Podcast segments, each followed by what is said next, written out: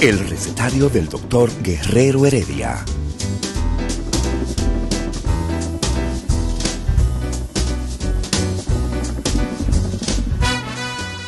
Una respuesta para cada pregunta. Una receta para cada problema. Ven a nuestra propuesta radial, amena, diversa y solidaria. Con alto sentido humano y profesional.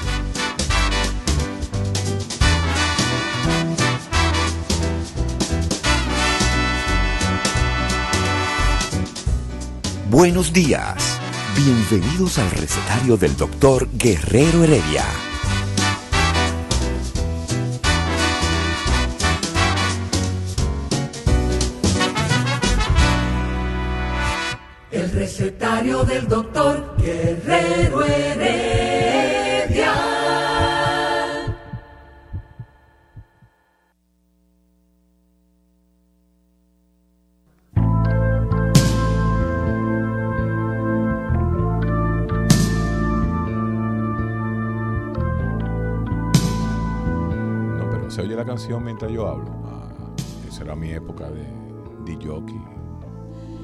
Esa canción, señores.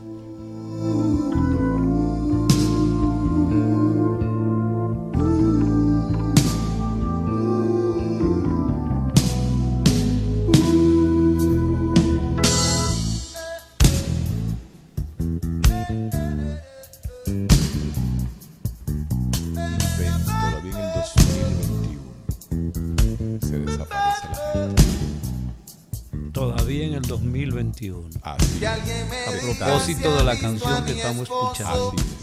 Rubén Blades. Se llama Ernesto X, tiene 40 años. Trabaja en celador en un negocio de carros.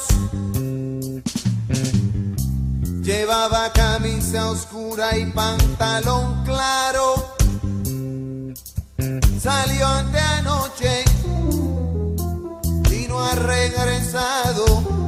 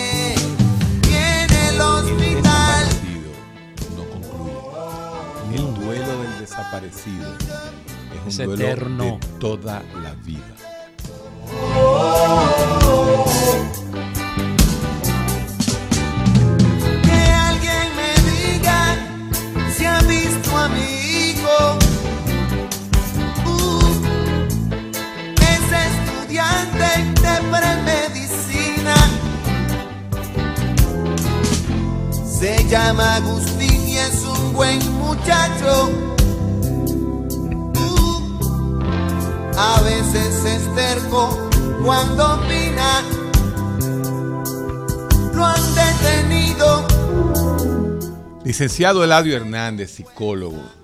En, en las etapas de, de los grandes, de las catástrofes, el ser humano reacciona. Reacciona de una forma eh, científicamente estudiada. Kebler Ross, esa famosa eh, psiquiatra judía de la época, de la, de la gran época del mediado del siglo pasado, el siglo XX, a propósito de- del, del magnicidio, magnicidio no, el- las atrocidades de los nazis con los judíos, desarrolló lo que se llaman las etapas, las etapas del duelo. Del duelo. Negación, rabia, Primera negociación, etapa, segunda etapa, depresión tercera. y aceptación. Y ah, faltó la negociación también. Dije negociación, Sí, ah, la perdón. bargaining. En inglés, dabda. Justamente eh, estas etapas que pasa todo el mundo cuando la pérdida o un- un- lo que se llama un duelo, el concepto de duelo. En la desaparición de un familiar, en la desaparición De ese ser físico. de ese ser físico, esa desaparición física del individuo, donde no se hace el ritual del duelo y del cierre, en otras palabras, el enterramiento, Así es. la cremación, Los nueve días. los nueve de días los para católicos. los exacto cristianos católicos, eh, todo, todo, toda la parafernalia que lleva el cerrar, el cerrar ese ciclo de vida, que son los rituales más fuertes que se han hecho en la historia Así de la es. humanidad. En el desaparecido Ah, no se puede hacer. queda la incertidumbre. No, eso es-. La ansiedad, la agonía, la esperanza también. Todo el tiempo. Una madre no pierde la esperanza hasta el último día. La madre va a morir y pregunta si llegó Si fulano. llegó fulano. Eso Wow, es duro. Eso es. A propósito de que tú pones este tema tan tétrico, posiblemente uno de los temas más dolorosos que existe. A propósito de lo que ha salido en la prensa y lo que está en la prensa del día de hoy, y en estos días, de la desaparición de varias personas. O sea, que ha dado Casi la coincidencia Coincidencias. de que en un país de 10 millones de habitantes y 2 millones de turistas, 2 millones de haitianos, hay cuántas personas desaparecidas. El- el- se- en este momento hay aproximadamente unas seis personas Sí. desaparecidas. Que no se sabe dónde están. que no se sabe dónde están. Posiblemente algún suicidio. No, posiblemente- allá vamos. Probablemente lo, lo que se tiene o el análisis que se tiene es que los desaparecidos muchas veces o son por problemas de antisociales, o sea, los antisociales que atracan, que planifican, perdón, quitarle las cosas a otra persona y hacer y producir agresividad, la planificación de eliminar a alguien físicamente sobre la base de que nadie lo va a saber. Eh, existe esa posibilidad, ¿verdad? La posibilidad económica eh, que se puede dar en la desaparición. O sea, un pretamista, por ejemplo, Ay, papá. un- Lo es- matan. Lo, lo matan Mucho. cuando... Mucho. Yo recuerdo uno aquí en Gasco, un chino. Sí, sí. Lo mataron en una construcción que fue a cobrar y ya tú sabes. Entonces, entonces están esos acontecimientos, pero está el otro acontecimiento que tú, ese sí tú lo manejas, que tiene que ver probablemente con alteraciones mentales que se producen en las personas y que eh, eso, esa condición eh, podría también conducir a la desaparición de las personas. Fíjate Por ejemplo, hubo un caso hace unos, un par de semanas de un niño que se ahogó sí, y lo estaban buscando desesperadamente. Y todo el mundo sabe que el niño ya estaba muerto porque no, no era Sí. posible, pero había que encontrar el había- cadáver. físicamente, tú tienes que verlo. Fíjate que en los aviones, cuando hay accidentes de, de aviación, eh, se busca la forma de identificar. Lo desaparecido. Para que la gente sepa que, que está ahí. Y hay un término, el término desaparecido, que justamente se utiliza para eso. Pero en, en psiquiatría y psicología hay un, un- una alteración que se llaman los trastornos disociativos, que son los trastornos mentales que suponen una desconexión y falta de continuidad entre pensamientos, recuerdos, entornos, acciones e identidad. El trastorno disociativo no es más que cuando el cerebro decide desconectarse de la realidad. Así es. La realidad es tan cruel, tan obvia, tan dura en ese momento que el ser humano entra en un shock ¿ah? y se desconecta. que probablemente viene arrastrándose desde la niñez. Violaciones, traumas sucedidos pueden estar asociados a Hay esto. patologías en psiquiatría que se, se caracterizan por momentos de disociación, pero la disociación se dice que era el mecanismo de defensa que se usaba tanto en la edad antigua como en la edad media, cuando por ejemplo venían esos eh, soldados con, los- con, las, con las espadas y arrasaban un pueblo. Y Entonces los niños se quedaban vivos y veían cómo le cortaban la cabeza a los dos Sí. padres, al abuelo, al tío, al primo, al hermano. Y entonces se quedaban paralizados, el fight or flight response, y, y- y- y perdían, se bloqueaban, hacían esas famosas amnesias y salían a caminar Sí, señor. porque ese era el instinto de salir del lugar y no recordar más esa historia. Si tú ves las películas, por ejemplo, eh, eh, esta famosa de, ¿cómo que se llama este fuerte que hizo eh, Arnold Schwarzenegger? Conan, Conan, el bárbaro. La- la- la- creo que la película comienza él quedándose solito y viendo cómo matan a su madre, a su padre, a su tío, a su abuelo. O sea, eh, eso es una situación. Y eso se daba muy común en aquella época. Entonces, el mecanismo por la cual nuestro cerebro dice, no, espérate, esto es demasiado grande, ¡pa! y se desconecta. Es como cuando la gente se desmaya. Cuando hay personas que reciben una gran emoción, se desmayan, otros le dan un infarto. Entonces, definitivamente que existe un mecanismo. Pero cuando estamos Pero hablando de los desaparecidos, Pero yo justamente allá iba. ¿Puede una persona con esta condición disociativa olvidar donde vive e irse a otro lugar y hacer una nueva vida? psicógena. Eso se conoce como su fuga psicógena. No. Esos son cuentos. Son cuentos, cuentos. de hadas, sí. Sí. Usted puede en un momento dado tener una, eh, una memoria eh, eh, bloqueada, un bloqueo de memoria, pero de ahí hacer otra vida, no, eso, eso no se ha visto. Fíjate, cuando uno se entrena en, en los Estados Unidos en psiquiatría, uno tiene que verlo todo.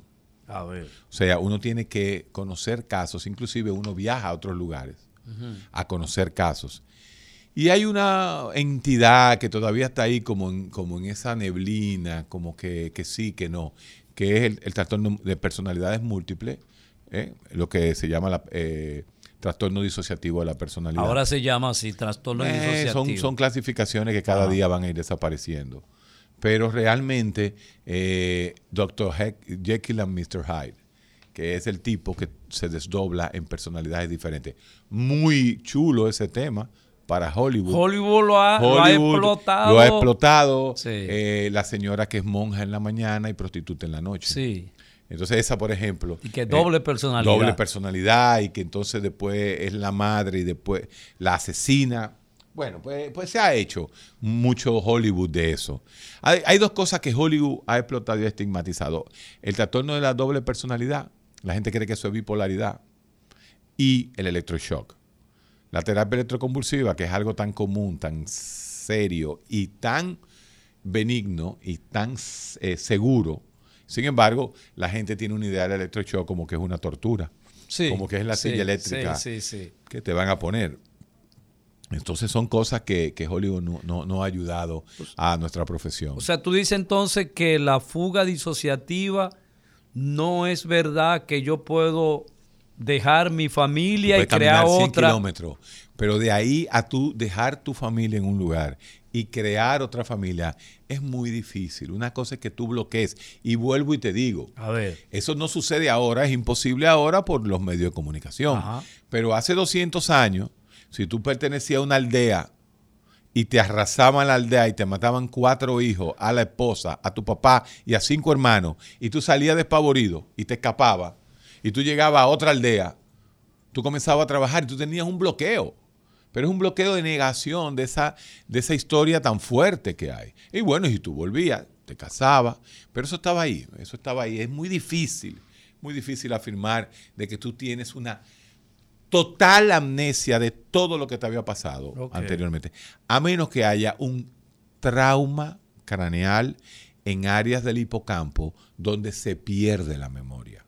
Eso es otra cosa. Explícame eso. El hipocampo es parte del software que tiene el ser humano para alma- almacenar la memoria. Entonces, si tú tienes un daño en el software, se te- tú puedes perder la memoria de un área específica de tiempo. ¿Entendido? Ok. Pero de ahí a que eh, uno pierda 100%, la, que se desconecte 100%, es muy difícil. Y mucho menos en esta época. En esta época vamos a llamar que eso es imposible. Eh, la, la, ¿Qué otras en, eh, alteraciones mentales tú piensas que pueden producir que alguien decida desaparecer. El- Por el- decirlo de esa manera. La disociación en este momento, en el 2021, en el siglo XXI, eh, el trastorno disociativo más común es el que se da, las microdisociaciones que se dan en el trastorno límite de la personalidad cuando hay un historial de abuso sexual. Explícate. Bueno, en la personalidad límite, que le hemos hablado aquí, el borderline personality, eh, casi un 30%, según los estudios de Yehuda, una famosa psiquiatra, eh, decía que casi un 30% de las mujeres que desarrollan trastorno límite de la personalidad han tenido una historia de abuso sexual. Entonces, esas mujeres que tienen, que, que tienen historia de abuso sexual son las que más predispuestas están a desarrollar la sintomatología disociativa. Ah, o sea que hay una relación entre un trastorno de personalidad propiamente dicho, que es el límite, y estas alteraciones que ya son Sí, dentro más de los fuertes, por síntomas decirlo que- de una manera. Dentro de los síntomas que puede dar el, el trastorno límite está la disociación.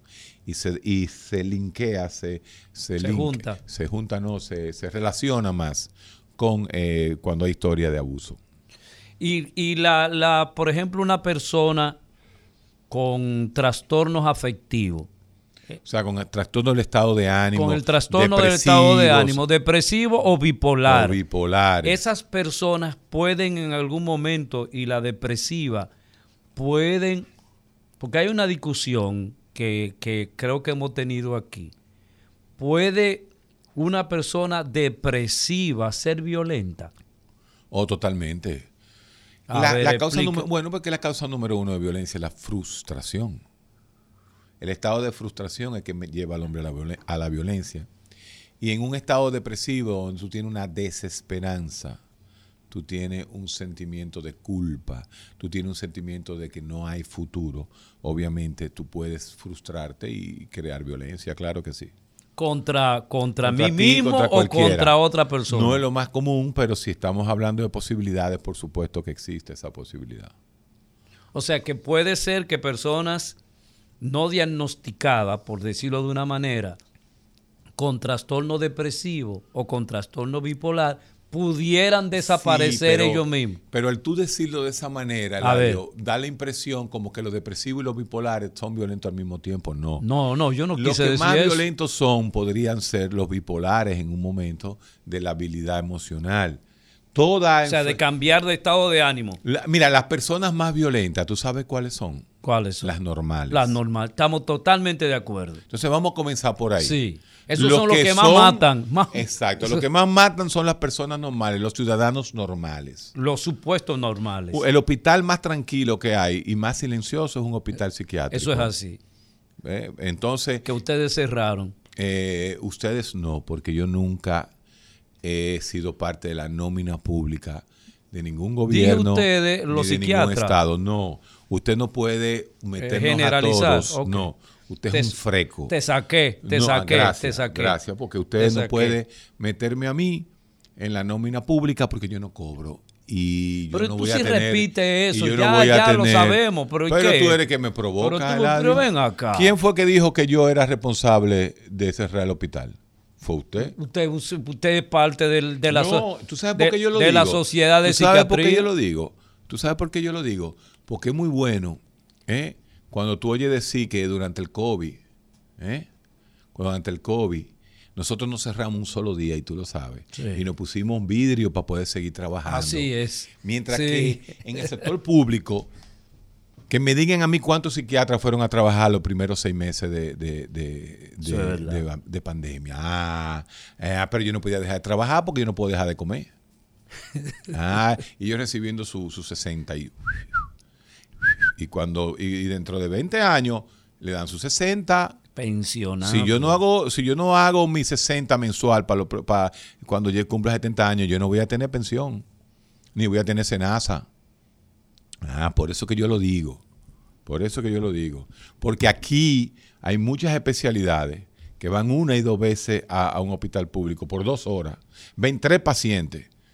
¿a cuánto están saliendo esos pacientes al sector público Wow. están saliendo caros Sí. ah Ah, eh, eh, eh, por Y- eso, y mira, por eh, eso que uno se Héctor. puede, por, por eso que uno puede hablar pendejadas. Incluyendo a los que estudian gratis y luego cobran 5 mil pesos de Claro, consulta. se van a una universidad eh, gratis, el Estado le paga a la universidad, se gradúan de médicos, se gradúan de psiquiatras, nunca pagaron un chele, después el mismo Estado lo nombra, se pasan 25 años recibiendo un sueldo, así mismo es, papá, para que no te pierdas. Que, que, que es realidad. Que es realidad. nuestra, ¿eh? Ah, es así. Que es realidad. Pero me nuestra. sacaste del tema, porque tú Sí. siempre tienes un veneno arriba. Entonces, El adio, el venenoso, que hay que decirle. este, entonces, Héctor, Eso sí, que no te vean los cristianos. ¿eh? Te tienen en la mira telescópica. solo que yo vuelvo Digo, a los repetir. fanáticos.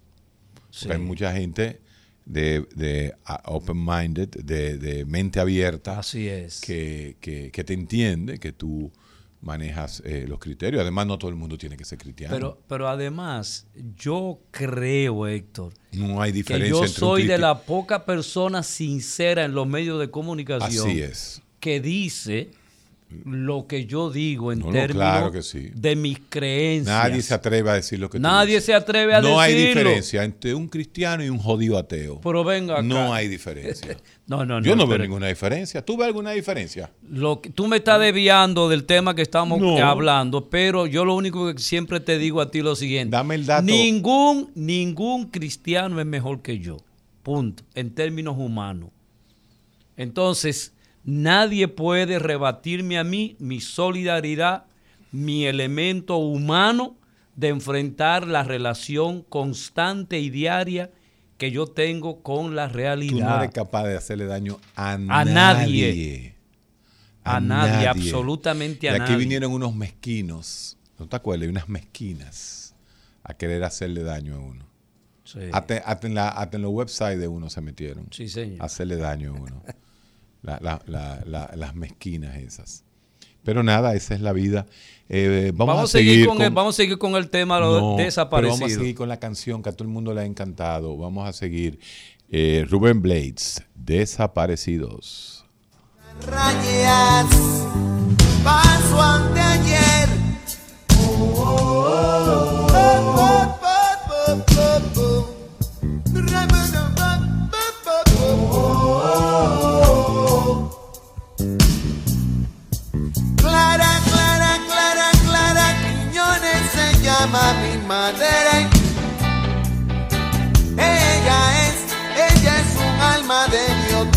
mete con nadie.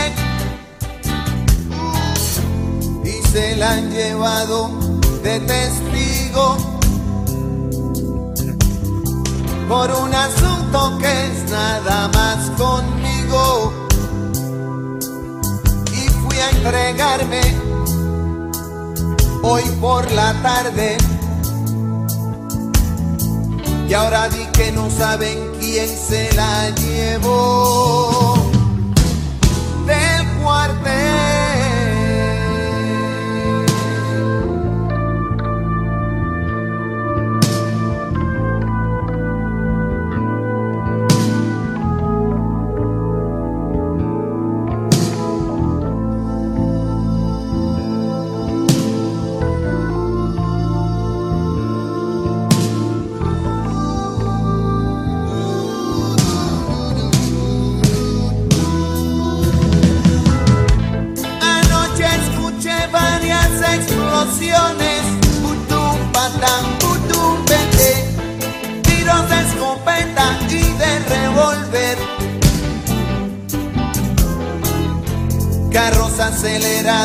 frenos, gritos,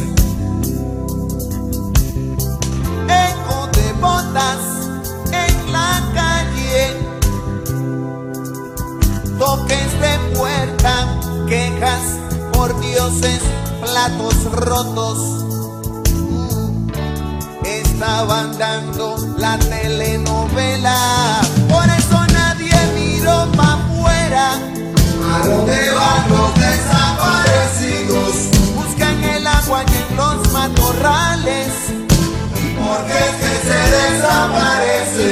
Porque no todos somos iguales. Y cuando vuelve el desaparecido, cada vez que los trae el pensamiento, como se le habla al desaparecido, con la emoción apretando por dentro. Oh, oh, oh. Oye, oye, oye ese- esa Qué metáfora de Rubén Blades, cuando Rubén Blades era el duro.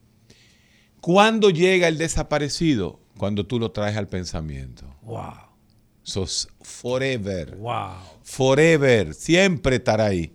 Entonces, ese cierre, eso, eso es una maldición. No hay cierre, no hay Eh, cierre. por eso es, por ejemplo, eh, la, la- la famosa caminata de las madres de los desaparecidos, por ejemplo, en Ar- Argentina. En Argentina. Fueron famosas. en la eh, plaza aquella que eh, se en la plaza aquella. eh, ah, y, y- y- y realmente, por ejemplo, eh, en, en la época de Trujillo. Ahí lo- tú- No, y Balaguer. bueno. Y Balaguer también, los Balaguer, desaparecidos. de. A ti casi te desaparecen. ¿eh? Casi. Te salvaste a Chepa. De chepa y chepa. De ahí que tú le tienes tanta rabia al balaguerismo. Yo no le tengo rabia, sino. tú los perdonaste. Cuando yo- Tú perdonaste a tus enemigos. Tú sabes que ese es el acto cristiano más bello que hay, el perdón. El acto humano, el acto humano. Sí, ¿Por qué ustedes le ponen el cintillo de. Porque Cristo habló Por del perdón. Tú tienes, tú tienes el sesgo de decirle a alguien.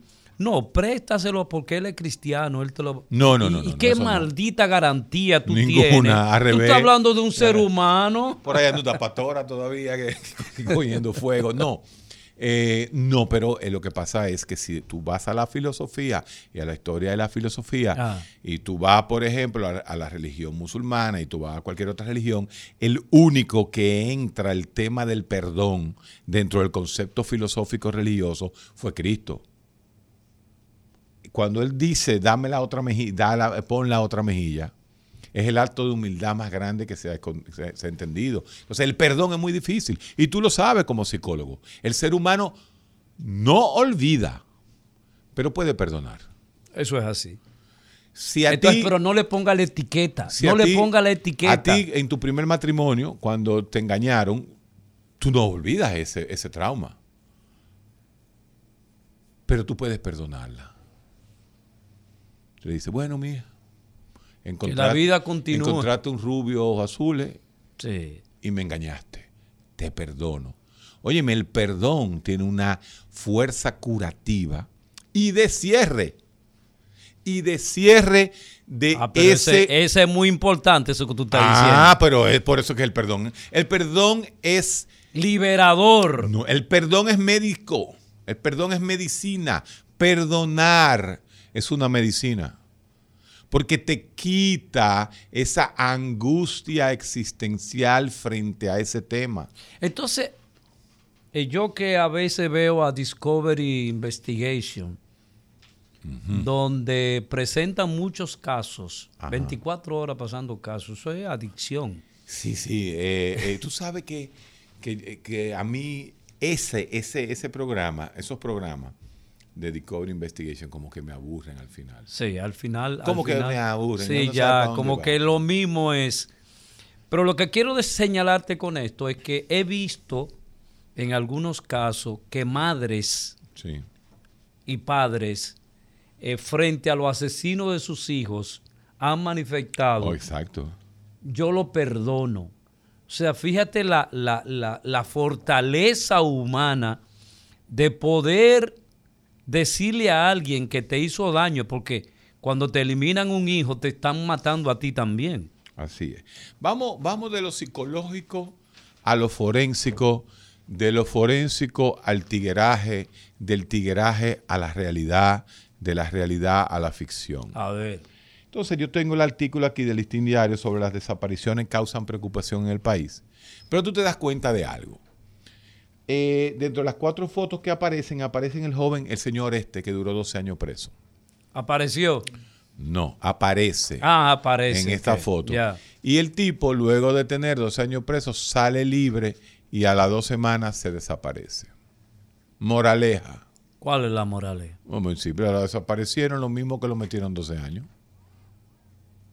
Ay, mamá. That's it. sí. Pero eso es lógico, eso, ese- eso, eso hay que ser inteligente. No, eso simplemente hay que deducir. La deducción. ¿Qué es la deducción? La forma empírica lógica más importante que existe. Tú deduces. Si la sangre es roja y toda la sangre es roja, tú puedes decir que la sangre en todas partes es roja. Hasta que venga una falsación poperiana y te diga lo contrario. ¿Tú me entiendes? Entonces, vamos a deducir. Si a ti te, a, a ti te desaparecen de la sociedad 12 años para que no hable, sales y te desapareces a las dos semanas. No, pero él tuvo un- una semana, dos semanas hablando prácticamente todos los días De- por los medios Sobre sobre eh, eso que él estuvo 12 años. por qué estuvo 12 años preso. ¿Por qué? Ahí hay que te detalle, papá. Todo tiene un porqué en la vida. Entonces, ese es un caso, pero hay otros más ahí en, el, en, el, en, e- en este artículo del Listín Diario. ¿Qué son muchas desapariciones, tal y como tú dices, suicidios? Gente que se tira al mar, esa es una típica. Y no aparece jamás. ¿Tú sabes cuál es el lugar, eh, el puente más famoso donde la gente se tira, verdad? El, el Golden Gate, allá Oh, en San Francisco. El oye lo que han hecho en California. Al Golden Gate le han puesto redes. sí. En, en- en los, en, la, en, la, en, la, En la ¿cómo se- pasadera de. Las pasaderas, ¿no? Se, tú puedes caminar porque tú puedes cruzar el puente Sí, a pies. sí. Como todos los puentes, entonces tienes como ca- caminarlo. Bueno, pues en la pasadera le han puesto unas redes. Primero arriba para que la gente no se pueda encaramar y tirarse. Y después de eso hay otras redes abajo. Sí. Porque era el lugar donde la gente iba a, a suicidarse. Sí. Así mismo. es. Y en Estados Unidos y en los países europeos eso es muy frecuente. Sí. El asunto de quitarse la vida, Por- incluyendo Corea del Sur, Bueno, Corea donde ha aumentado de manera desproporcional. ese está entre los tres países que más gente se suicida.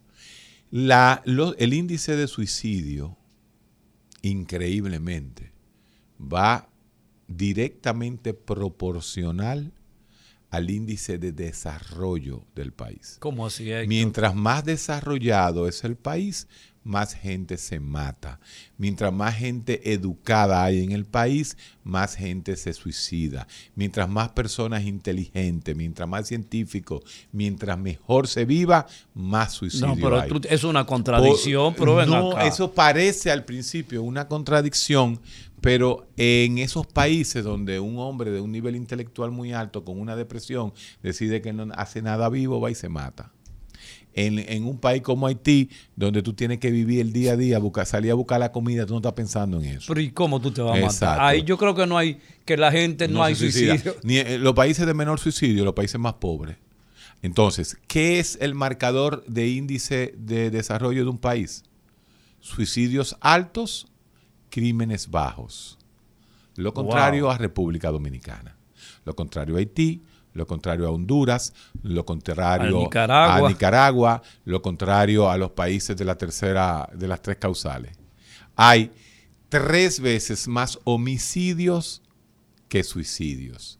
La gente mata, pero no se mata. Eso es así. Ese es un marcador. Ahora vamos a pasar a una de las sesiones más importantes e interesantes que hay en el recetario de Guerrero Heredia. Nuestro gran amigo, el Divo. El recetario del doctor Guerrero Heredia. El doctor Guerrero Heredia, el programa más pegado de la radio en República Dominicana en temas de salud. Y este segmento, resumen de salud. Vamos a darles algunas informaciones relativas al sector. Este martes 24 de agosto. Miren, la Alianza por el Desarrollo de la Salud propuso que se declare de carácter prioritario incrementar la inversión y mejorar la calidad de vida de gas- la calidad del gasto en salud, incluyendo el 33% del presupuesto nacional que se destine a la atención primaria. Y Sedimat Haircare International de Fundación para la Niñez David Ortiz realizan una jornada cardiovascular pediátrica con 14 niños con diferentes afecciones cardíacas. También tenemos que la legendaria clínica, eh, clínica San Cristóbal, fundada en el año 62, eh, celebró su aniversario anunciando implementación de mejoras de servicios y equipos, así como el reconocimiento a su principal fundador, el doctor Celito García. Y la FDA de Estados Unidos alertó que el uso de ivermectina en COVID ha aumentado los casos de ingresos en hospitales estadounidenses. Ay, mi madre, aquí es que se está usando tanto ese medicamento. Eh, también tenemos que la Organización Mundial de la Salud solicitó aplazar por dos meses la aplicación de refuerzos de vacuna en COVID-19. Y el Instituto Nacional de Coordinación y Trasplante, INCOR, tiene a disposición la décima edición de su revista Donación y Trasplante de la Guía de Mantenimiento del Donante. Señores, estas y otras informaciones en resumen de salud.net manteniendo la sintonía con el recetario del doctor Guerrero Heredia. Y nada, feliz eh, resto de semana. El recetario del doctor Guerrero Heredia. Estamos conversando acerca del acontecimiento eh, que está, ha sido Tocando narrado. de forma tangencial porque Exacto. nosotros no tenemos lo- lo- No, los, datos, ¿no? los datos no hemos evaluado a nadie para nosotros emitir juicios contundentes. Pero comenzamos de nuevo a hablar después de que el Divo habló. ¿Qué tú opinas de todas las eh, noticias que dio el, el Divo hoy? y dijo, dijo noticias, ¿no? sí, Yo- sí, yo él tuve que- informa. él tuve informa- que salir. No, él informa todos los días las actividades que hacemos los médicos. ¿Qué hacen A los ti lo que te duele es que él no informa lo que hacen los psicólogos. Tú- y tú sabes que a mí no me interesaría mucho. Lo que hacen los psicólogos. No, ten cuidado. No, tu, tu, tu gremio, tú fuiste presidente de, Sí, de los psicólogos. así es. Este, nosotros necesitamos hacer, la- como quieren con los médicos, Ajá. la recertificación. La recertificación en psicología, eh, pero ¿o ¿cuál? ¿Psicología clínica? ¿Psicología No, en sentido general, Sentido en sentido general. general. Ok. O sea, bueno, para que tú veas el, corre- el corredero. el corredero, pero en cualquiera. En, medicina, cualquier medicina Si tú también. en medicina. Mira, si tú averiguas. Qué vaina. Que iba a averiguar qué. Qué vaina. No, que uno se va a meter en rojo ya. No, dime que ¿por qué que nosotros nos metemos en rojo siempre. quiera? Si tú haces una recertificación exhaustiva de las especialidades médicas en la República Dominicana, sales huyendo. El juidero ¿Cuántos psiquiatras son psiquiatras? ¿Cuántos psiquiatras, psiquiatras dicen que son? Pero asimismo en todas las especialidades. Pero explica qué es la recertificación. La recertificación es la forma en la cual tú pones tus conocimientos al día y tomas un examen que te valida de que tú estás actualizado con todo lo nuevo. Por ejemplo, si tú eres un psiquiatra como yo, que se graduó hace 20 años de psiquiatría, Así es. y yo me hubiera quedado durmiendo en una cueva y no voy a lo Continuum Medical Education de, de la universidad y todo el tiempo estudiando, tú te quedas atrás. Ajá. Por eso que le dicen que el médico no para de estudiar, pero es para eso, para recertificarse.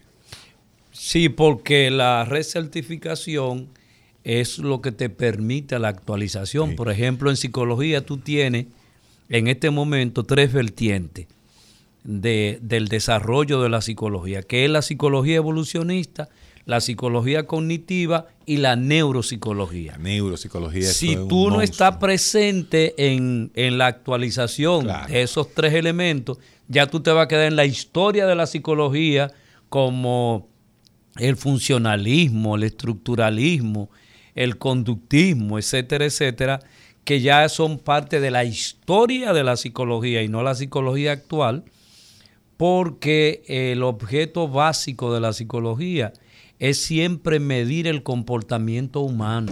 ¿Es el suicidio un derecho inalienable del ser humano? Yo no creo. Pero, pero no reacciones, dime la razón. Las razones son que los seres humanos, todo ser humano, partiendo de lo siguiente, lo que decía Murray, que en cierto sentido todo ser humano es como todos los demás, que en cierto sentido todo ser humano somos como algunos otros, y que en cierto sentido todo ser humano es como ningún otro. Entonces, nosotros tenemos la responsabilidad de nosotros mismos como seres de enfrentar la realidad como llega a esa realidad. Además, nuestra vida no es de nosotros, es de Dios. Estamos hablando aquí, hombre, por favor. Tú, tú lo que haces es provocar. Está bien, excúsame. Eh, entonces, Estamos en ciencia, ¿verdad? Retiro lo dicho. entonces resulta, Sigue con Murray.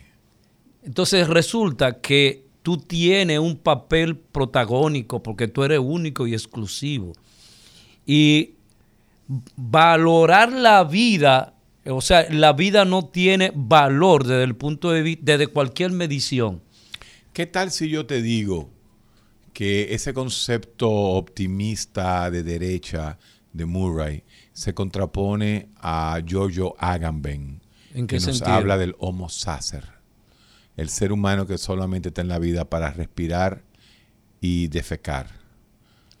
Bueno, pues es un que anima- ese- hay eso no es un ser humano, es un animal. Ciudadanos como por ejemplo los haitianos, los pobres del mundo, que lo que hacen es simplemente estar vivos. No, eso es, ese es un estereotipo que tiene una razón económica y de discriminación frente a la realidad humana. Entonces, ¿por qué los suicidios se dan en los países adelantados, ricos, y la gente que se mata es gente de clase alta?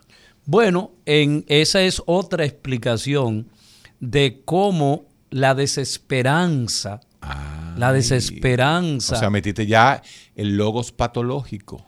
Entonces esa desesperanza ap- aprendida te dice, la vida ya no tiene continuidad, yo lo tengo todo y no tengo nada. Entonces, cuando tú dices, es un derecho del hombre quitarse su propia vida, uno dice, sí, pero si me descartas la patología mental.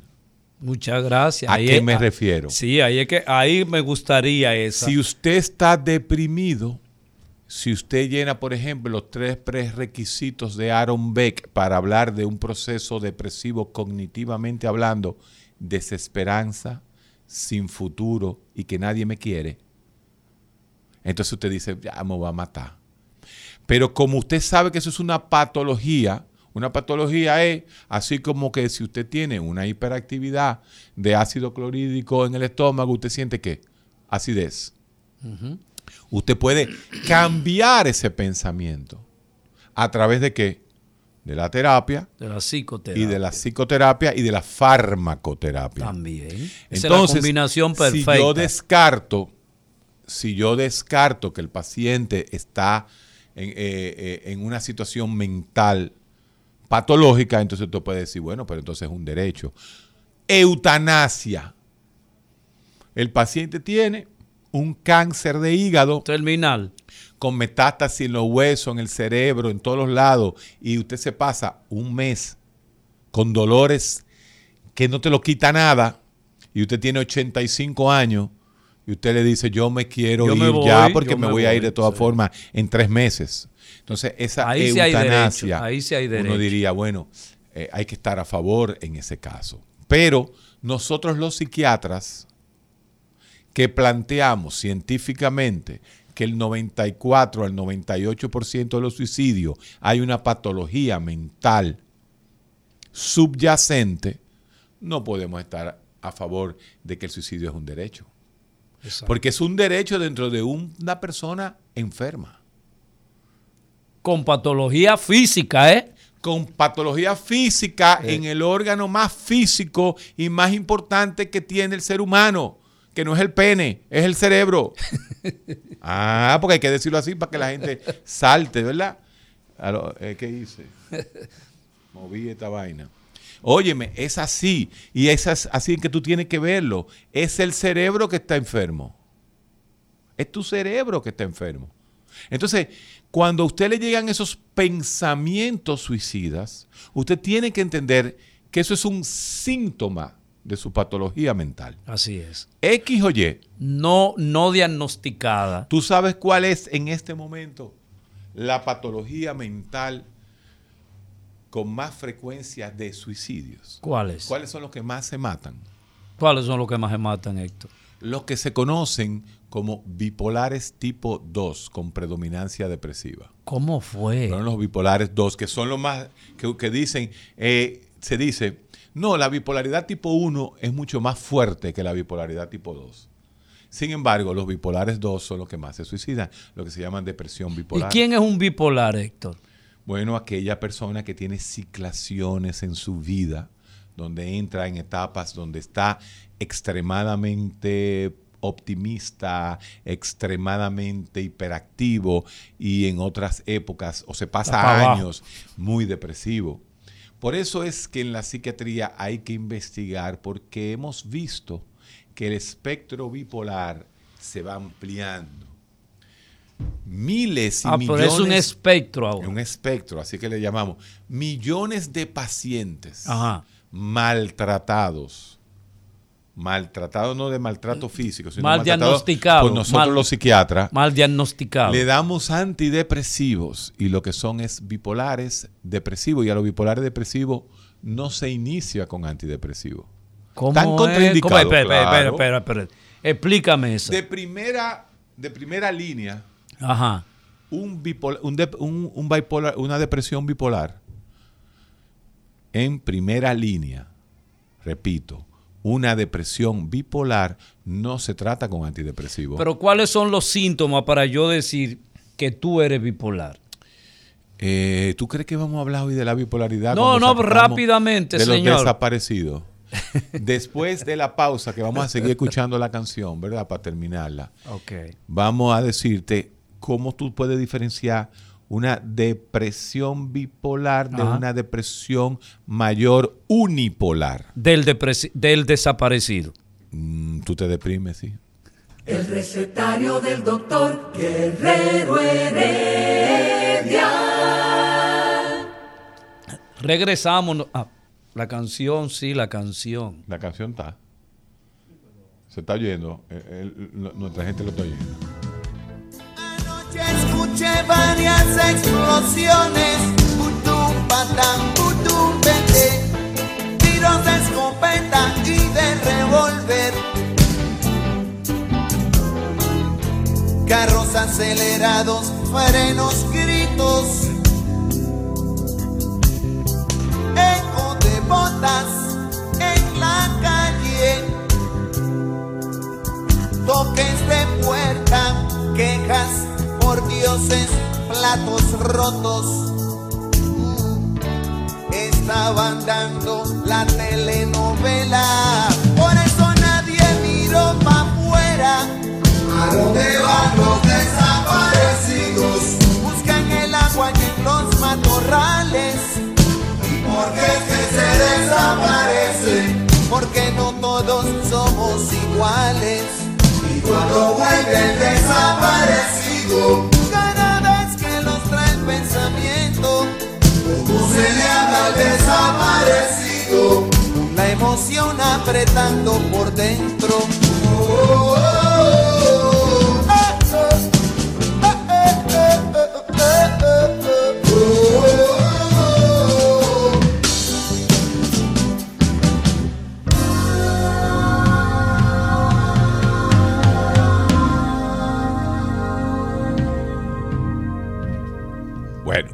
Canción, la canción termina, lo que no termina es el duelo del desaparecido. Aquí yo tengo una gráfica que lo que muestra es en los momentos, eh, Olga, que más personas se han suicidado, no que es lo común. Oigan esto, en Groenlandia, en el año 2011, se mataron 83 por 100 mil.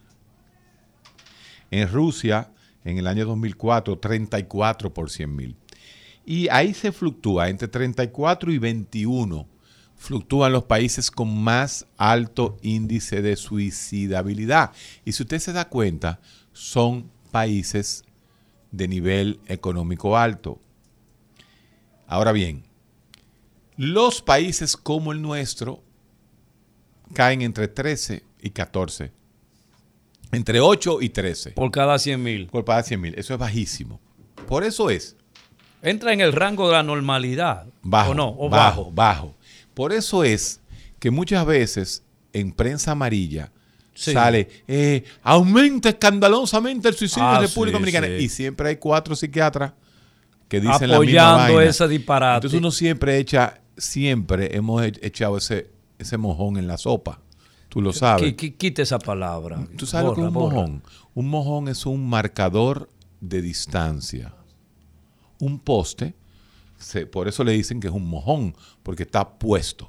Entonces, ese mojón te marca dónde están Oye, los pero kilómetros. es increíble. Pero tú no puedes. Pero Pero continúa, continúa, el- continúa ya. háblate, continúa. háblate el diccionario de la Real Academia. de- Continúa, de, de Héctor la lengua Guerrero española. Heredia. Entonces, entonces eh, cuando uno dice, eso es una expresión muy española, echarle un mojón a la sopa.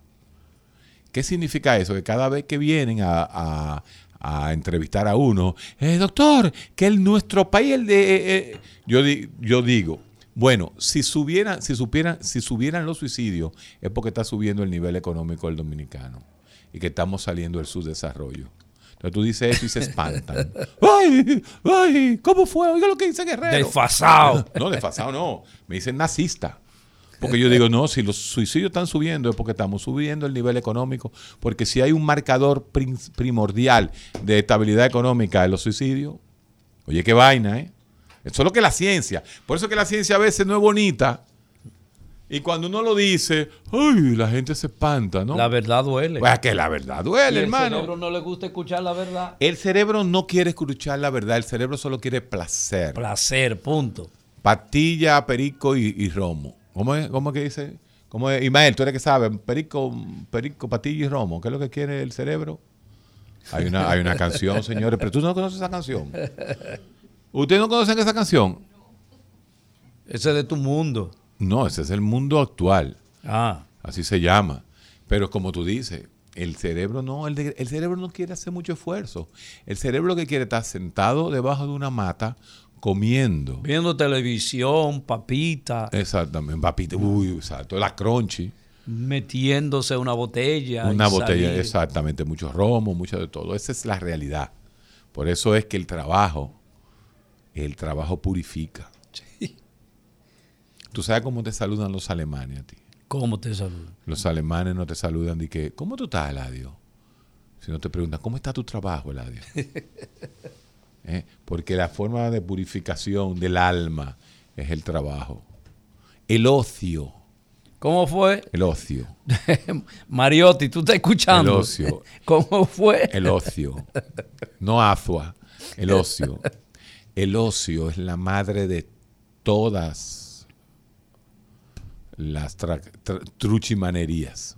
Bueno, entonces ya hemos dicho que las desaparecer tiene implicaciones tanto en el orden del, del daño antisocial como también en el orden mental de las personas que en un momento determinado de su vida han entendido que ya no hay esperanza, que no hay solución, que solo a ellos y solo exclusivamente a ellos le pasa ese acontecimiento y que bueno, la vida se va debe acabarse con decidir salir de la relación con los demás. Y esa y ese salir de la relación con los demás implica el dolor y el daño que tú vas a producir en el caso de que fuera voluntario, ¿no? En lo que tú vas a producir, como ya hemos manifestado, esa herida jamás, nunca será cerrada porque permanece el duelo de manera permanente y la gente siempre pensando que quizás tú puedas aparecer. Así es. Eh, justamente hoy me manda Olga, que es el día de, del nacimiento de Borges. Me recuerda un- posiblemente uno de sus principales libros de Borges, que es El laberinto. Fue de lo primero. Y el laberinto justamente eh, maneja eh, este tipo de temas. Pero Borges es posiblemente, junto con Ernesto Sábato, los dos grandes escritores eh, argentinos. Ya. Vamos a, vamos a ver qué, cuál es la opinión de nuestros oyentes con relación al tema que hemos tratado de, desarrollar en esta mañana Los acerca de los desaparecidos y esas huellas que nos dejan. Usted puede llamarnos al 809-682-9850. 809-682-9850. Y en cualquier esquina del mundo, 1-833-380-0062. Entendiendo, Héctor, que los dominicanos nos encontramos en el mundo entero, ¿eh? incluyendo eh, en el Líbano. Escuché yo que tenemos dominicanos. Bueno, pero lo que pasa es que tú sabes la cantidad de apellidos libaneses, tanto musulmanes libaneses como cristianos ortodoxos, principalmente cristianos y católicos, hay en este país. Ya. Son muchos y familias muy sonoras, muy comerciantes de mucho éxito. Empezando por tu presidente. Exactamente. Ahí tú Buenas. te das cuenta. Eh, sí, a mí me llamó mucho la atención el, lo remarcado que era que lo desaparecido, que lo desaparecido. Y yo pensaba que era la única que tenía una equivocación, digo, que tenía una opinión eh, como parecida a la de ustedes, con todo el respeto. Eso pasa en todos los países del mundo, con un nivel mayor de desarrollo que el nuestro. Entonces yo no sé si si es hacer daño, hacernos daño a nosotros mismos, porque yo que lea una cosa que se desaparece la gente, que esto, o sea, son cuatro personas, entre ellos hay una que ya desapareció, que es el señor que duró los 12 años eh, preso, detenido, qué sé yo. Entonces, de verdad, hay que tener una visión muy pobre, muy corta, para no saber que eso pasa y sobre todo cuando hay un, como bien usted señaló, doctor, un desarrollo. Así es, gracias. No, no solamente eso, como dije yo al principio, en 10 millones de habitantes.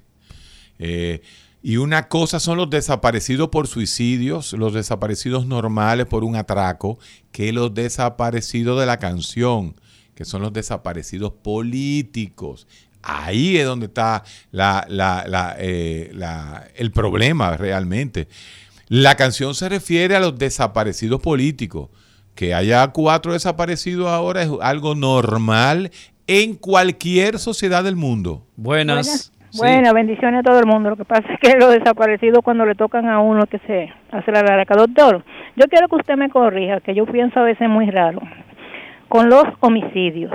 Escuché a una periodista esta mañana decir que el gobierno tiene que ponerse las pilas porque estos homicidios, tereré, tereré. Yo me pregunto, ¿cómo el gobierno impide los homicidios? Me gustaría saberlo Sí. porque sería bueno. Ok, muchas gracias. está buena esa. No, el homicidio. ¿Cuáles son los, homi- los homicidios más comunes? Son los asaltos. Los asaltos. Ese, o las peleas, las trifulcas. Entre hombres. Entre hombres, sí. eh, wow. ¿Cómo así? ¿Cómo así, Ladio? Es que siempre entre hombres y siempre hay una mujer de por medio. Provocando, Eh, eh, enchinchando. enchichando. Sí. Eso es un, eso es una declaración muy, muy, muy machista la tuya. Te voy a dar el siguiente dato. Dámelo. Oye, Juégatela aquí. según Ahora te vas, Se- mira, te has tirado en contra los cristianos, ahora te vas con las machi- con las feministas. Oye, según, no, pero esto es importante. Yo no sé si tú estarás de acuerdo conmigo. Hay una teoría Esa mujer que, es un macho feminista. que defiende eh, David Boss, que establece lo siguiente: la adaptación homicida se llama. Adaptación homicida. Yo de voz nada más conozco a Hugo Boss.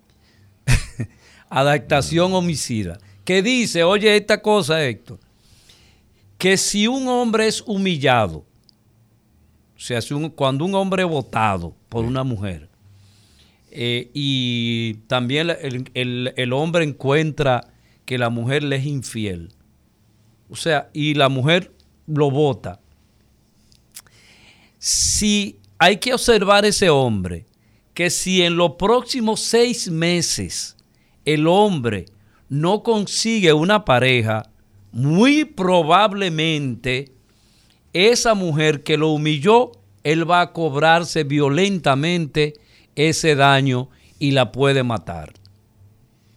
Casos El índice de voz es ese. Eh, casos, estamos viendo muchos casos donde el hombre mata y lo dice la prensa, a su expareja. Diríamos entonces que el concepto de ideología de género no tiene nada que ver en esta vaina. Esto es un problema de testosterona cerebral. Definitivamente. Eso es un invento. Entonces no es un constructo cultural, es algo biológico. Te estás metiendo en agua muy profunda. Pues, es algo biológico. O sea, cuando el hombre siente esa contundencia, hombre o mujer, ¿eh? esa contundencia, me dijiste que yo era pájaro me dijiste que... No, yo creo que la palabra peor es impotente. Impotente. No, no, no. Mujercita. estúpido. Tú lo que hace es que me ensucia. Mana, mire, ese ¡Wow! ¡Ey, ese dura! ¡Esa! ese dura. Oye, el que le han dicho eso, primero cógelo. Mira, no lo coge en serio. Porque eso es peor que te digan cualquier cosa.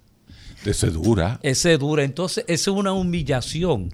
Y la humillación te lleva a cometer ah, actos homicidas. Por eso dije al principio del programa, fíjate cómo el programa vuelve al retorno aristotélico.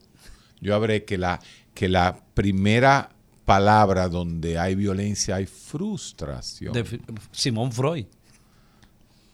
Simón Freud. Sí pero no el que está promoviendo ahí de la que si yo qué, público-privada. No, no, no, estamos hablando del viejo Freud. De, un real, el real. El cocainómano.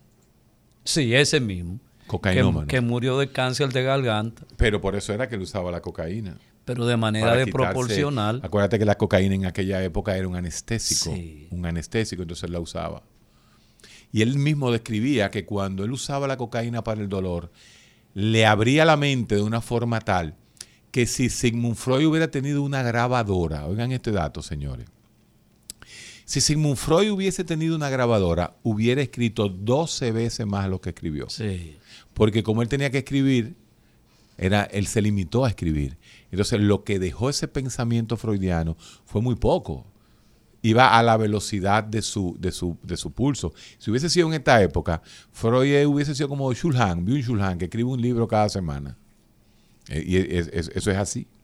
Y, el prestigio de la intelectualidad le permitió que los nazis le, le, le, se salvó a le permitieran se fue para que, que, saliera de, de Alemania. Se fue a Inglaterra. Y se fue a Inglaterra y luego a Estados Unidos. Después mucha, mucha teoría de conspiración siempre detrás de la figura de Sigmund Freud.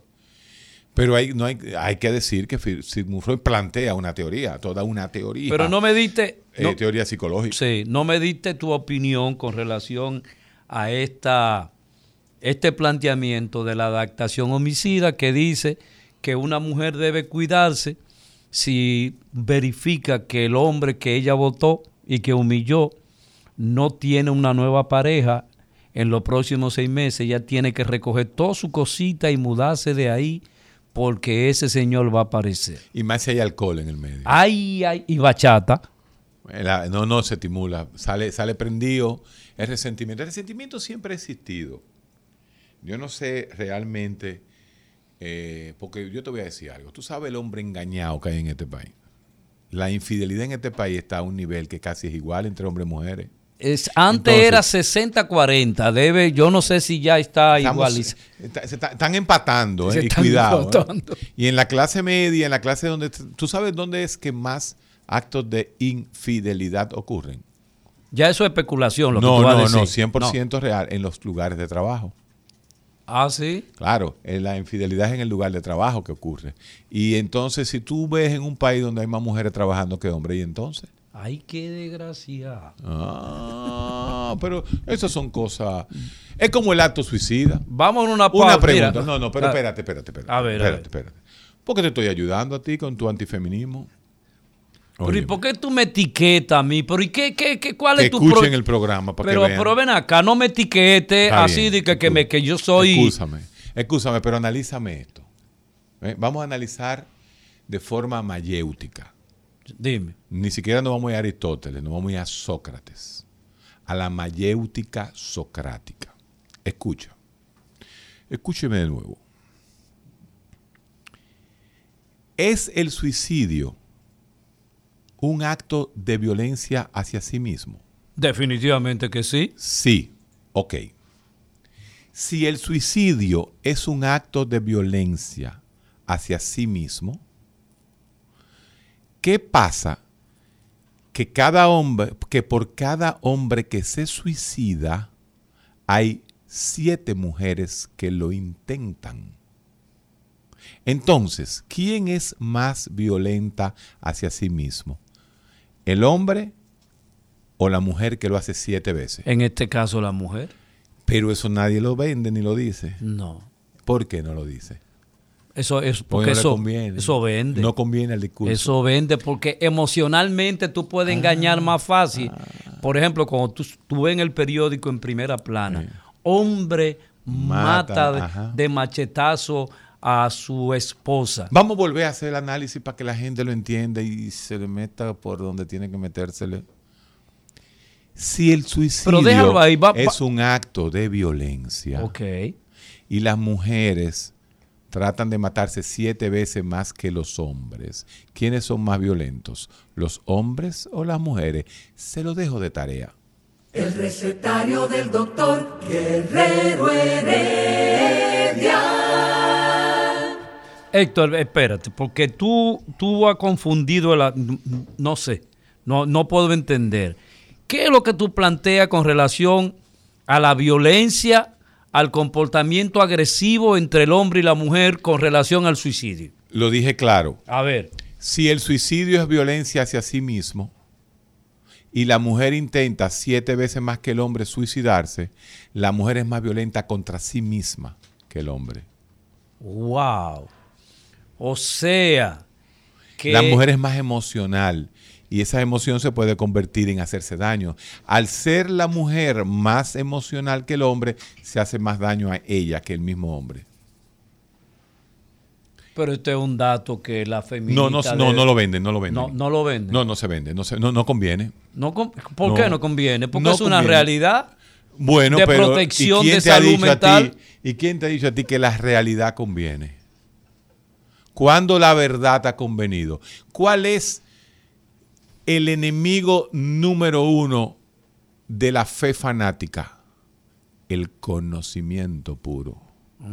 Ah, entonces la verdad siempre el estado de poder la quiere esconder El estado de poder, el que sea, el estado de poder, porque no me quiero meter nada más con, con lo religioso, ¿no? El estado de poder no puede empoderar a la, a la población de educación porque lo tumban. Principio básico maquiavélico número 3. pero espérate. ¿cómo Mantén la ignorancia. Ok. Balaguer eh, quería que la gente se desanalfabetizara. No. Entonces, papá. bruta. Ajá. Y- y lo tenemos hasta ahora, y lo tenemos hasta Ajá, Y ahora. entonces, eso es así. O sea que... Cuando el muchachito dice, pero si es verdad que hay un Big Bang y una gran explosión, yo no me puedo estar creyendo el, el cuentecito de, de siete días. ¿Qué pasa? Es una y estupidez. una varita. Ah, hay una varita, exacto. Entonces esa es la realidad. La verdad Duele. solo duele una vez. Coño, pero te pasa la vida adolido, adolorido. Wow. O sea, y, y- y bueno, y regresamos de nuevo al tema principal. Este, ese, ese, ese, ese dolor que uno siente sobre ese que decidió quitarse la vida sin la autorización nuestra. Séptima, octava causa de muertes en el mundo, suicidio. La sexta. Segunda causa de muerte en gente joven, suicidio. Ay, mamá. Los muchachos o se matan o se matan en un carro. Accidentes y suicidio son las O sea, causas los, número uno. los accidentes son La causa número uno. suicidio eh, eh, encubierto. por Bueno, decir. eso es un tema sasazo el que tú has puesto. Si ese muchacho que no hay forma de que baje la velocidad, que se monte en un motor, es un suicida en potencia. Sí. Así mismo es. Igual que el que deja de tomarse su medicamento. Ah, también Claro, ese eso es un atenta suicida contra en su... potencia, claro que sí. Tú no oyes decir. El que deja de tomar su medicamento se, está, quitando la vida. Sí, de achín. Es una forma de quitarse la vida. Tú no has oído nunca decir en tu barrio, ese se va a matar en ese motor. Sí, Entonces, permanentemente. Ese, ese es un, ese es un suicida de a poquito. Ese es un suicida. y de a levanta el motor y mira para atrás sonriendo para buscar la aprobación de los demás. Así Qué es. pendejo. No, no, y cuando se aplata así, Sí. en ese motor. Eh, eh, entre entre eh, Falcon Bridge, allá en Bonao, la- en la Duarte, hasta llegar al pueblo de Bonao, tú ves esos sujetos. Una buena recta, sí, ahí, Sí, Se, ahí, se, ahí se planchan los muchachos. ahí se plancha. Y así mismito lo entierran planchado. así mismo es. Pero ¿cuál es- pero- óyeme, pero, oye eh, lo que hice yo ayer. Dime. Ayer no tenía nada que hacer y no estaba en, en la playa. Y decidí irme a comer unos quipes al chiquebac en la romana. Y cogí para la romana. de Pero paso. bueno. Y en lo que llamo. Ahora es que tú andas en, en una cosa no, a que, nadie que a llega, nadie- a que nadie le llega. importa eso. que llega. Óyeme, y entonces, en el camino ¿En llamo. qué tiempo tú haces ese trayecto? No, tranquilo, hora y media, despacio. Eh, estaba muy nublado. Y entonces, En en, el camino, avión, en el trayecto, en el trayecto, no, pero era despacio que iba. En el trayecto llamo a nuestro hermano Iván Silva, el Ajá, senador Sí. Romanense. romanense. Y le digo yo, Iván, tú estás allá. Me dice, sí, estoy aquí haciendo política. Deja la mierda esa de la política y te estoy esperando aquí en el Chiquebá. Obviamente él tuvo que dejar de hacer lo que estaba haciendo. Imagínate caer en la boca de nosotros. Imagínate tú hoy lunes, si no, yo estuviera diciendo lo contrario de lo que estoy diciendo hoy. Y sacó un tiempo, le dijo a los compañeros, eh, estaba, Iván trabaja todos los días. Todo, está trabajando tanto que lo están atacando en la media. Ah, tú sí. te das cuenta porque llama mucho la atención. Y entonces fuimos y nos comimos unos, unos quipecitos ahí, buenísimo. Vaya el anuncio a la gente del Chique va, ¿verdad? Que manden los quipes para acá, tan lejos. Pero eso no es el que queda en la carretera. Eh, ellos pusieron uno en la carretera, Ah, pero yo me fui al de la romana, al viejo. Ya. Eh, unos, unos quipecitos, unos tabú, un tabule, un vagabanush, un par de cositas árabes. Y, uh, regresamos para acá en hora y media más. Y eh, entonces, justamente cuando tú vas en la carretera, en el área de Villahermosa, Ajá. ahí tuve, iban como 30 motores. Entonces ellos comienzan a hacer zigzag. Wing, guan. Tú sabes lo que Eh, es. cuando ellos comienzan a hacer así, wing, guan, significa que están preparándose para el rito, el ritual. El ritual, pero no solamente en esta parte del mundo. Acuérdate que hay un hay una serie que es Fast and Furious, que lo que incentiva es a eso, a que tú te mates, malísimo. La última hasta, hasta volando estaban los carros, la pendeja aquella. Ya este hombre, ¿cómo se llama? El que viene aquí, Vin Diesel. Vin Diesel no tiene más nada que hacer después de la pendeja que hizo. Bueno, y entonces, y yo decía, mira, ahí van ellos, y se te metían así. Entonces, te paraban, te frenaban, porque iban 13 motores, copaban la calle entera y comenzaban, fui, fuá. Y tú sabes a quién le decían adiós ¿Quién? A los. Adiós, ey, a la patrulla. Adiós. Porque imagínate, ¿cómo tú puedes parar a un pueblo cuando decide? Y esos son tigres que agarran, pim pam, se dan dos cantazos, se emperican, se canquinean, como dicen, y salen toditos. Y cuando salen cuatro, sale el pueblo entero atrás. ¡Eh, carrera! ¿Te acuerdas cuando tú eras chiquito en el colegio que decían piña en el recreo? Sí. Oye, eso era lo más grande. Ah, no, que va a haber piña en el recreo o a la salida. A la salida era peor, sí, a la salida era peor. Sí, a la salida era peor, la piña. Y en Santa Teresita. se- Andar, diablo, en la salida, eso era pelea. Y, contra los la, la Salle. contra los pariguayos de la Salle, sí. Nosotros relajamos en la Salle porque era un colegio cura en aquella época. Pero usted era un colegio de monjas. De ateo éramos nosotros. Mineta Roca era revolucionaria, antitrujillita en aquella época. Ahora fue que se convirtió a, a- a- a colegio cristianismo. Sí, el Santa Teresita cambió. Antes, ¿quién era los que estaban en Santa Teresita? Todos los antitrujillitas. Decían que se escondían debajo de la falda de Mineta Roques. Pero hay, hay, un, hay una, una estructura mental, obviamente que sí, debajo de ese motorista, de ese joven que, ¿Qué hace eso? que hace eso. La misma estructura mental de la testosterona a los 14 años, a los 15, a los 20 años. El hombre ha hecho eso secula seculorum. Ahora la hace montado en un motor, antes la hacía con una espada, la otra la hacía en rollo. Siempre el hombre, la adolescencia masculina, te lo dice claramente, adolece, esa testosterona adolece de criterio y juicio en ese momento. Y llama la atención el macho alfa. El hombre está diseñado para conquistar a la mujer a través de la violencia.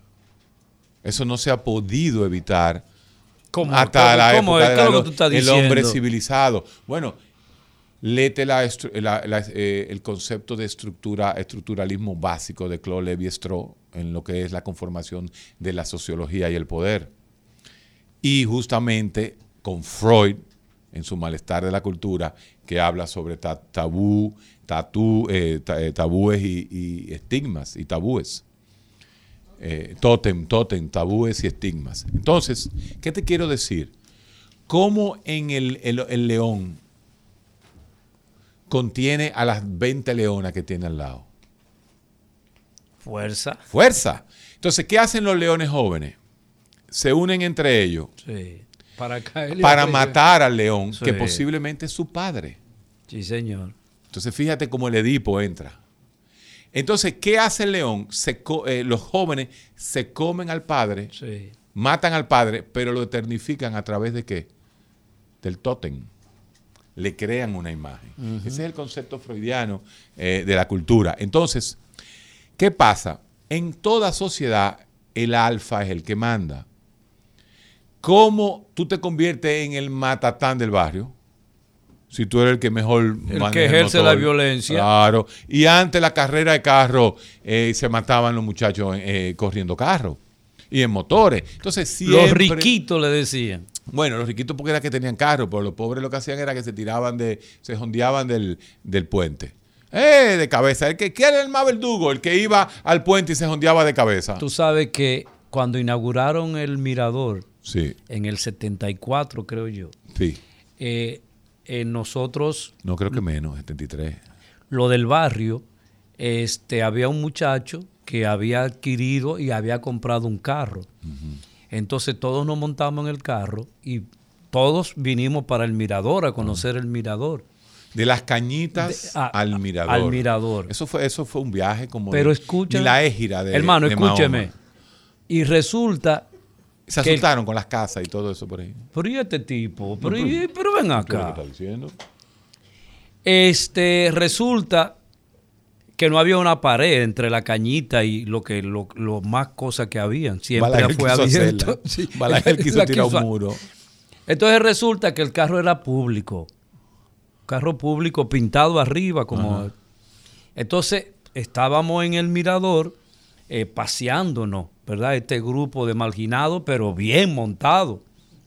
Entonces, el muchacho, el dueño del carro, le gustaba correr. Ajá. Y apareció un carro también de un grupo de... De, de, de otro marginado. No, de Era- riquitos. Eran, eran popi De, popi. de aquella época. Y entonces empezó una carrera entre ustedes, entre, entre nosotros y los popis. la marginalidad y el Sí. poperismo. Y, eh, el asunto es que el amigo le ganó, con el que andábamos, le ganó a los riquitos. Oh.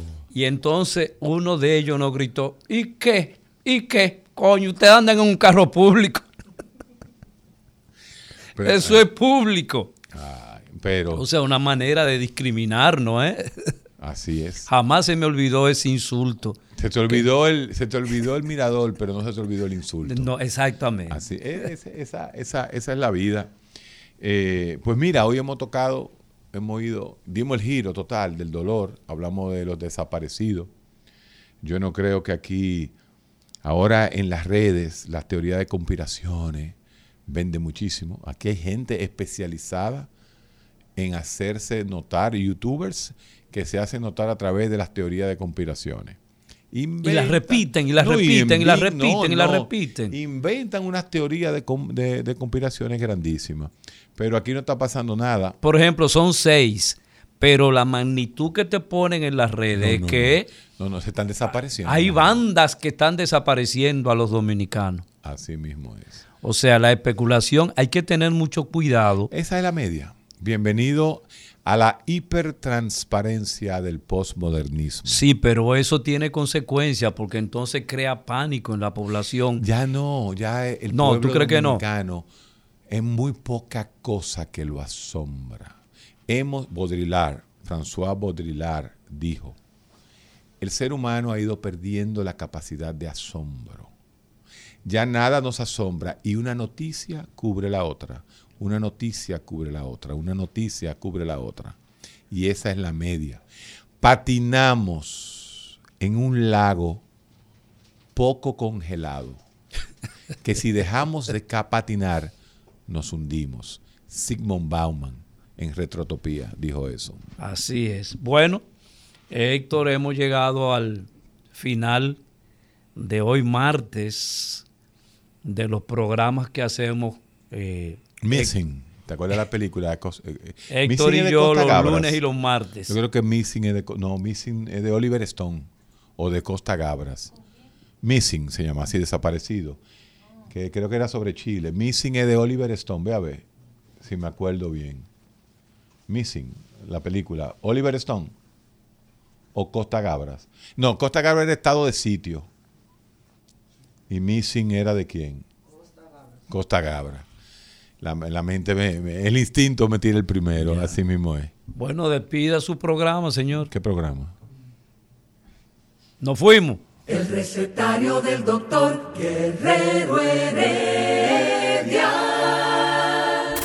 Rumba 98.5, una emisora RCC Media.